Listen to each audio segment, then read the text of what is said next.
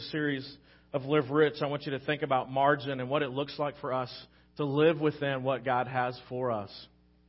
So, one of the jobs that I had in college was I waited tables.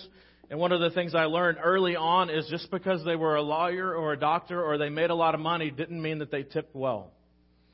And so as the head waiter, I got to that point of realizing, hey, you know who's going to tip well and who's not going to tip well. And so everybody wanted to wait on the doctors and lawyers in town, especially at lunch.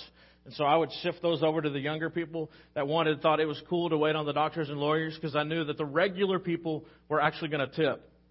And I could have less tables and care for those that were going to really tip and let others run and be busy and, and kind of scurry about trying to pursue the lawyers and doctors who they thought were going to tip, and then they would get like 50 cents or a dollar on their bill, and so they would be extremely frustrated.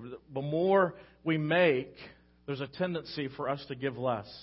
If you look at the American standards of how people give and how people respond to giving, that the more that we make, the giving goes down. And again, I think this is this idea of consumerism and of that we are tied to our stuff and the image of what we think that our stuff gives us.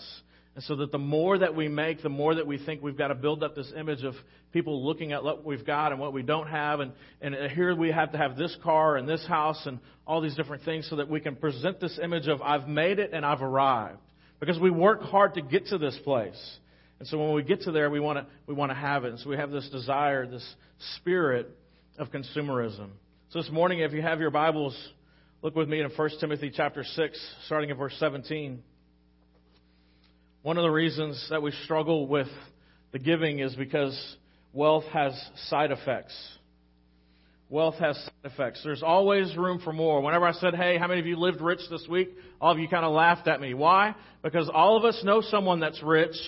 It's just not us right? Because there's always room for more. Whenever they ask people, hey, you make $30,000, is that enough? People say no because 50,000 is enough. And then you ask people who are making 50,000, they're saying, is 50,000 enough? And they're saying, no, I need 75,000. And then you ask people who are making a million dollars, they say, is that enough? No, actually, I need $2 million. We, we have this idea that there's never enough. We're always pursuing and looking for the next thing. We live in denial over our wealth. And we also are plagued with discontent. Our appetites are never satisfied. Thanksgiving, right? Everybody had lunch between noon and 2. I don't know what that is. There's this little thing that happens noon and 2, and you eat, and then what happens? It's like 45 minutes later. The tryptophan's kicked in, you have a quick little nap, and you wake up, and people are hungry.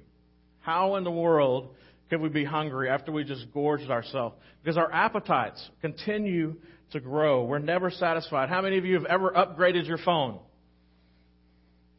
And your phone is okay. It works, right? It turned on. You were able to answer it. You were able to make calls. You were able to text, but we have to have the new one, right? Whenever the new iPhone just came out, literally people waited in line for hours to get a new phone when they were in line, the same line last year to get a phone that was going to be the next revolutionary thing. And it's, we continue to upgrade. How many of you have bought a new car recently? Some of you, nobody here. Okay, nobody in this church has bought a new car. Sorry, Kenny Baker. Kenny is broke. All of you need to go down to the local Ford store. When we buy a new car, how many of us tow our car into the car shop? and say it has gone, that there's no tires, there's nothing. I mean, it is like literally gone, and you pull up and you say, hey, I need a new car. Very few of us, right? Most of us, we have a pretty good car, and it's reached this little certain level, and you pull it in and you go, hey, Kenny, here's my perfectly good car. You're not going to give me a whole lot of money for it, and I'm going to give you more money for another perfectly good car that has a few more bells and whistles. Right? Because we're on to the next thing. I've even heard that there are people that will go into their kitchens and they'll look at their kitchen that has cabinets and has a refrigerator and it has a stove and oven and a microwave. They will walk in and all the stuff works and say, hey, I need new stuff. I need to upgrade. Right? Why? Because the stove, I don't know what it is. You you just got this whole thing, and so we have this idea of we've got to continually upgrade and to move on, and, and that's not necessarily bad, but it's this this moving on, and how do we continue to to grow in, and what is it that we don't just use stuff up to the end anymore, and then also I've heard rumors that if you walk into a lady's closet, there might be more than one pair of shoes. Can you believe that? There might be more than one pair. Actually, here's the interesting thing. There might be more than one purse. I heard an amen on that. All right, there might be one. Why? Why is there more than one purse? Because you, it's got to match your shoes, right? And so you get a pair of shoes, and immediately you got to go buy a pair of, you got to buy another purse to match. And so we're in this constant upgrade. I mean, guys, we're constantly upgrading. We have this tool and we go, hey, this is a good tool for this, but if we really want it to go faster, and honey, if we want it to, to work better, and if you really want the upgraded kitchen, honey, then I need to upgrade my tools. Right? And so we've got this whole system working of upgrading and how we continually move through. And so for our wealth, and we're constantly looking for more. When is enough? When does it stop? And so, for many of us, the reason that we don't have some of that margin that we're looking for in life is because we're constantly pursuing more. We're constantly pursuing adding to. And, and in most times, we're buying stuff with money we don't have to impress people we don't even like. Like, how many times do you pull up next to someone in Houston or, or Austin and you're like, hey, look at my ride? Very, not very often, right? So we're impressing people we don't even know. All right, let's jump in. Paul's giving some advice to Timothy, and he's telling him, hey, Timothy, everybody doesn't think they're rich, but there are going to become a time where people do have some money and they do have some wealth. And when they get to that place, I want you to teach them what it's like to be rich. For us as followers of Jesus, what should it look like for us when we have money? That's why we should be practicing. He says this. Okay, so those that you who are rich, now remember, none of you in here are rich, but we're practicing, okay? So those that you know that are rich, here Paul is, is talking to Timothy, command those that you know that are rich in this present world to what? Not be arrogant. Why? Have you ever had this conversation with someone? You're sitting there and you're talking to them and you go, hey, so and so, and hey, you know Joe and Susie? Yeah, man, would you, you would never know that they're rich. You would describe them and you say all this different stuff and you would say, you would never know that they have such and such amount of money. What are you saying? They are not arrogant. Right? And so they have this position about them that, that God has blessed them, whatever career they've chosen, but God has blessed them and they have lots of money and wealth at their disposal, but it hasn't changed them. They can still walk up to anyone and have a conversation. They don't place themselves up on a higher pedestal, on a higher plane. They maybe they dress normal. Maybe they dress you know, and have a car just like you and I have, and they look like everyone else, but whenever you really get to know them and get to know a little bit about their story, you're like, dude, those people are loaded. And you're like, I want to be like that. And so you, you think about what does that look like, and you begin to pull back and say, listen, this money thing hasn't changed them. This money thing that God has blessed them with is actually is a tool that God's given them that they're able to be generous. And when we look at them, we say, hey, they're not wealthy like you would think. You would think that they would be different and would act different. What we're saying is, when people come into money, including myself, I'm going to be tempted to be this. And that's why Paul is talking to Timothy. As a matter of fact, Jesus spends a lot of the New Testament talking about wealth, wealth and money and how wealth and money can distract our heart and distract our mind. Don't be arrogant with your wealth. He continues on, he says, nor to put their hope in their wealth, which is uncertain. Hope and wealth. What are you giving your hope toward? Because the wealth is uncertain. If you were around in 2008 and had any money in the stock market, I know some of you lost significant amount of money. I lost significant amount of my money. Look, thankfully, I'm young enough and can hopefully build some of that back up. But we have this hope that at some point we're going to have enough money where we can retire, or hope we have enough money so we can do this or do that, travel and do the different things. And we place a great amount of hope in this money. And so what Paul is telling Timothy, listen, number one, don't be arrogant. And as you talk to your people, let them understand that this money thing is fleeting.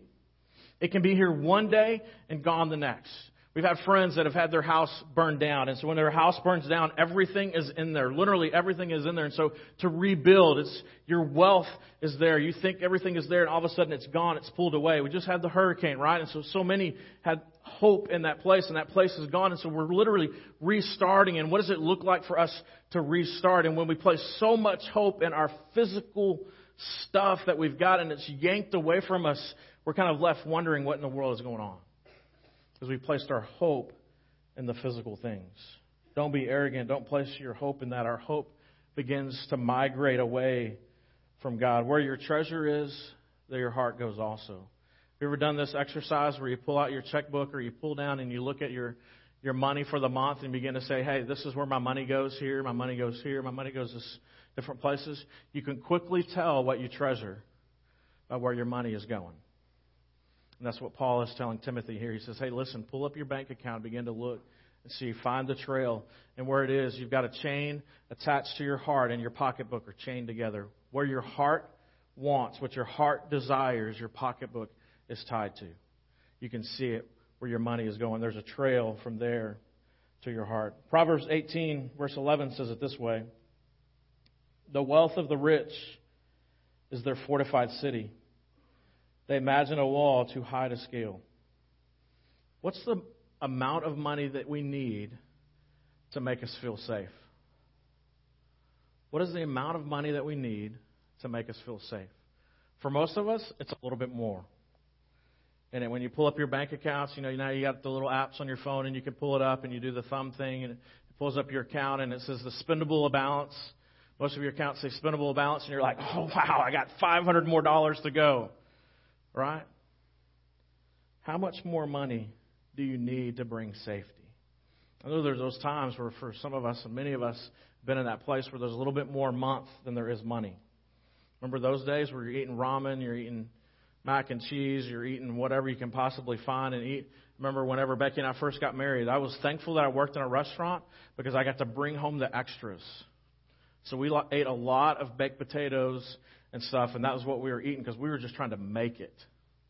And so you remember those days, and you, you they're fond, they're with great fondness of where God's brought you to, but also to remember, hey, you've got to work hard, and, and what are the things that are most important? Where your treasure is? How much wealth do you need to, to get this wall to, to feel like you're fortified, to feel like you're safe, to feel like you've made it, to feel like no one can get in? What you can do for safety and protection.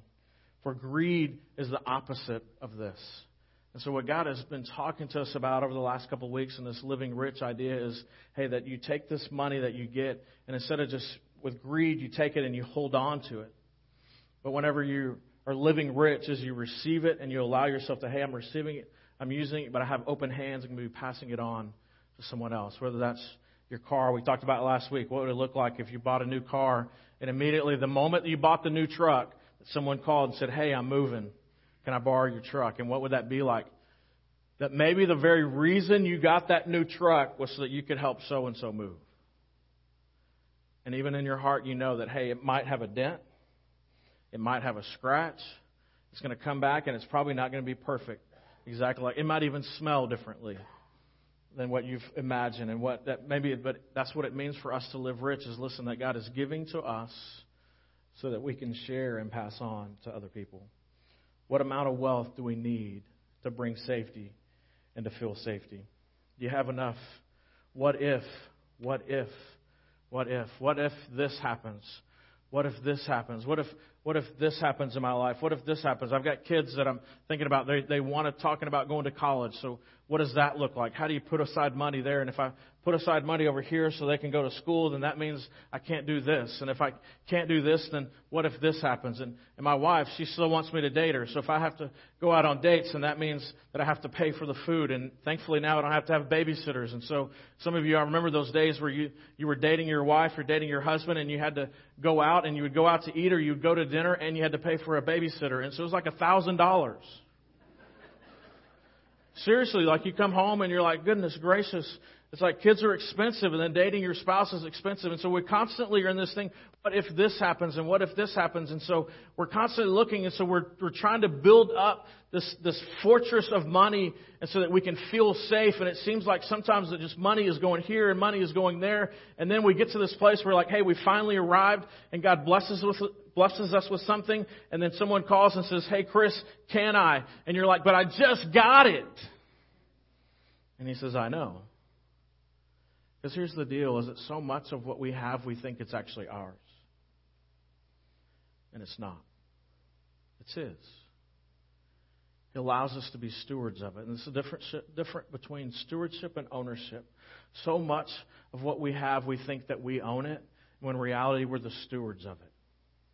And so we begin to grasp this idea of even the house that I have, even the car that I have, even the clothes that I wear, all this different stuff that's at our disposal, it's not truly mine, it's His. He allows me to be the steward of it. And the better that we're stewards of the things that He blesses us with, many times, not always, but many times, He even finds a way to bless us with more because He wants us to be generous so that we can look like Him and be generous to those around us.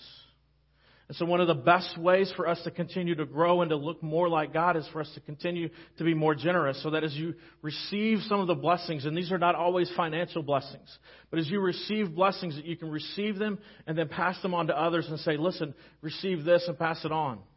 You, you, need this. People call and ask, and, and you know you can even see people's needs. They don't have to call and ask.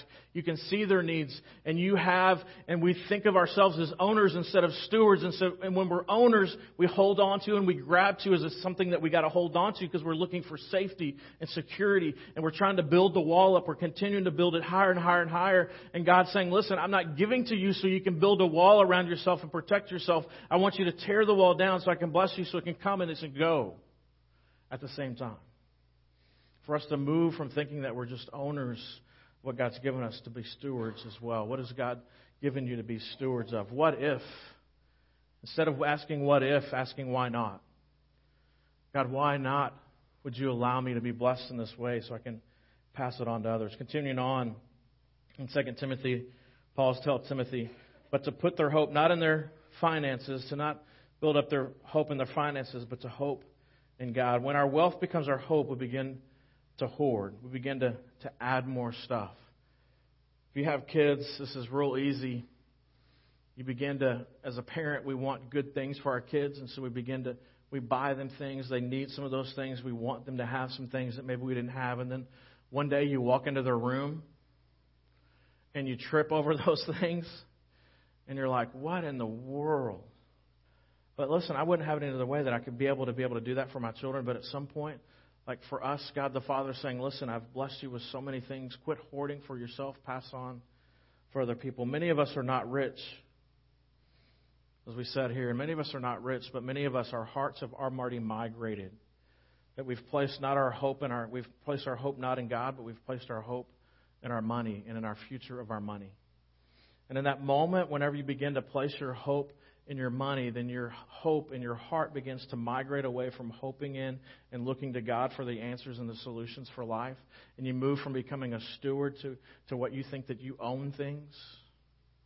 Your hope and your heart has migrated, and you begin to worship money. You begin to worship the image of what you think that money is going to bring you. And so you begin to, to hoard and to build up stuff because you're working on an image to say, Look, look, I've arrived, look who I am. It begins to change your heart and your mindset. The chief competition with God is money. The chief competition with God is money. It just is. It's the natural desire for us because, listen, we cannot do life without finances. We cannot do life without money. And so it's a constant thing, and our wealth becomes a substitute for God. In Proverbs chapter 30, verse 8 and 9, Solomon, who was the wisest man in the world and the richest man in the world, said this Give me neither poverty nor riches, but give me only my daily bread. That's a pretty good prayer, isn't it? Give me neither poverty nor riches, but give me enough for today. It sounds like the Lord's Prayer a little bit, doesn't it? Give me today my daily bread. Give me enough for today. Tomorrow is gone. I don't know what tomorrow or the past is gone. Tomorrow is coming. I can't even worry about tomorrow. We make plans and tomorrow is coming, but just give me enough for today. Because listen, even when we wake up, at whatever time you wake up, you have a plan for the day, and those plans usually are gone by 10 a.m. Because things happen, life happens. Give me enough for today. Otherwise, I may have too much and disown you. And say, Who is the Lord? I may become poor and steal and dishonor the name of the Lord. Listen, there's going to come a moment at the end of life. You're on your end of life moment and you're there and you got this two questions you're going to ask yourself. Look back over your life and you say, Is there a God? You say yes or no, and you struggle with that, and you ask, What was my legacy? What did I leave behind? Listen, every time that I've talked to someone, most people have never worried about if they've left behind enough money. They've asked the question Do my people know that there's a God? Did I live a life as such that people can look at my life and know that there's a God? One for their family, but then also in that moment of asking that question is Am I ready to meet this God? Because you know in those moments when nothing else counts, when you don't have when your money doesn't count, that your life, your thoughts, your perspective begins to change on what is it truly going to take for me to enter into heaven? What does it look like to live life for an eternity? Because life is over and you're looking forward and you're saying, What is next? What has my hope been in? Has my hope been in my wealth or has my hope been in Him? And in those moments, your perspective begins to change and begin to rethink what life is all about. Who richly provides for us everything for our enjoyment. The last thing I want you to grasp is that we should be leaning into, into our provider instead of into our provisions. Lean into the provider instead of our provisions.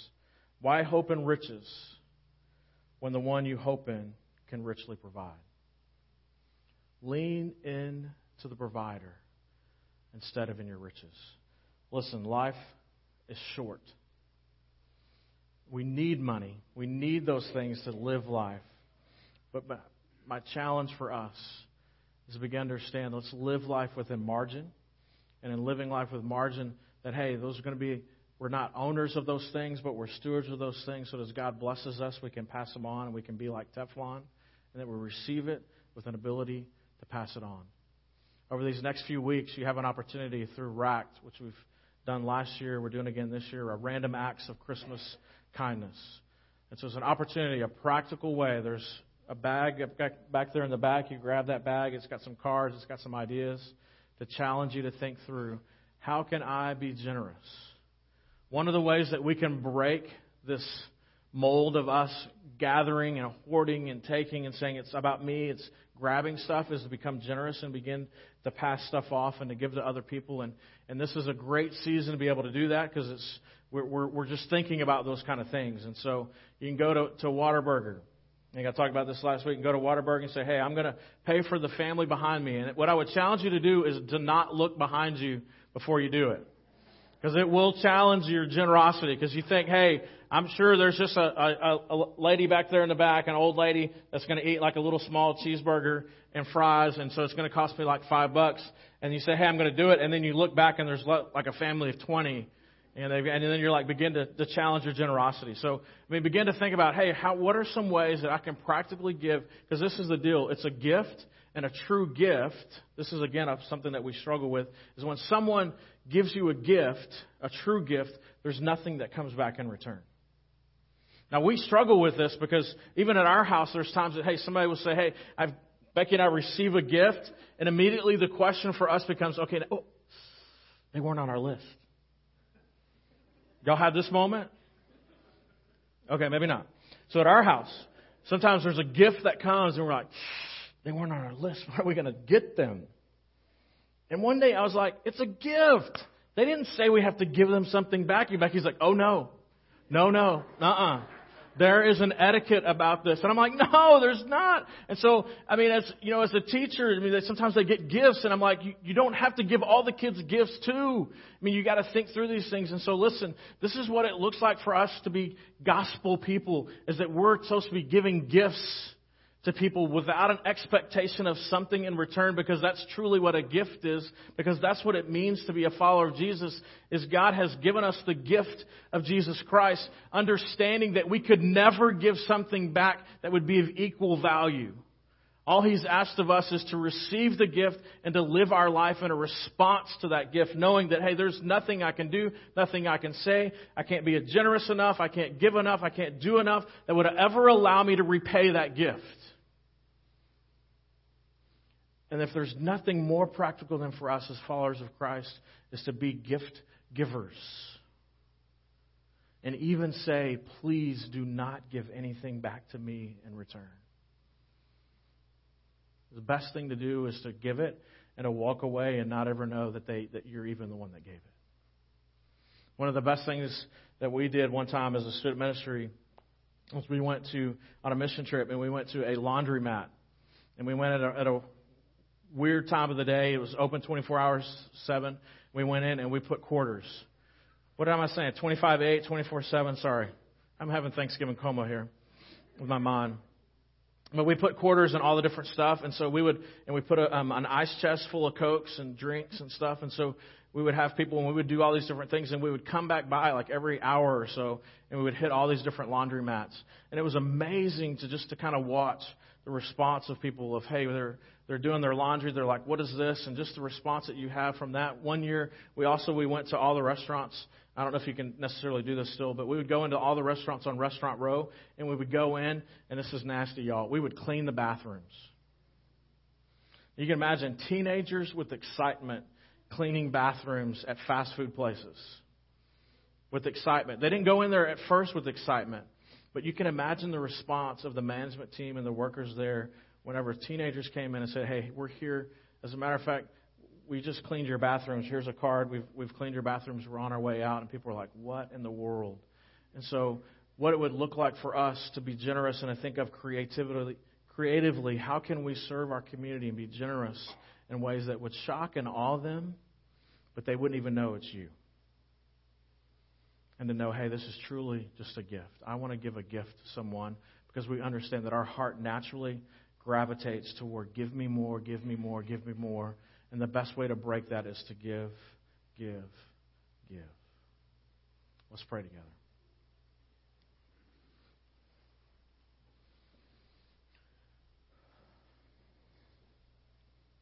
Heavenly Father, thank you for the greatest gift through Jesus Christ. Thank you for this Thanksgiving season what you've blessed us with. One, with a, a nation that we're able to freely come and worship and to do and to travel and to see and be a part of family and all that. Father, thank you for an opportunity to just to gather here this morning and to sing your praises and to sing your honor, about your honor and your glory and to sing about what you mean to us. And Father, as we enter into a season where we just celebrated Black Friday, the busiest shopping day of the year, and we were out buying and giving and doing, and Father, that it's so easy for our focus and our reflection to remove and move away from the primary reason for this season.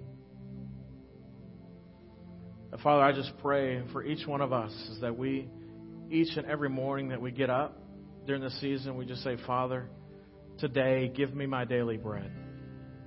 Neither poverty nor riches, but give me my daily bread. And Father, show me an opportunity that I can be generous. Show me an opportunity that I can, can give to someone that would surprise them and shock them and awe them. And Father, that maybe, maybe, maybe that they would give this Jesus guy an opportunity. That they would see the good news of Jesus through these gifts. For Father, that's our desire. Is to look and to act and to think and to treat people like you treated us. And that's to give us more than we deserve. beyond what we could ever repay. May we be those type of people. May we live rich. Not just with the financial blessings, but Father, as you continue to say, in good deeds.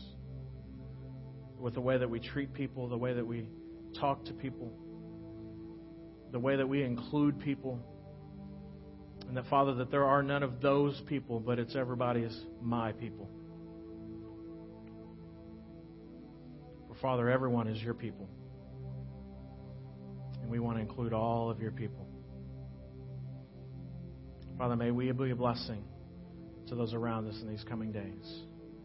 For it's in your Son's name that we pray.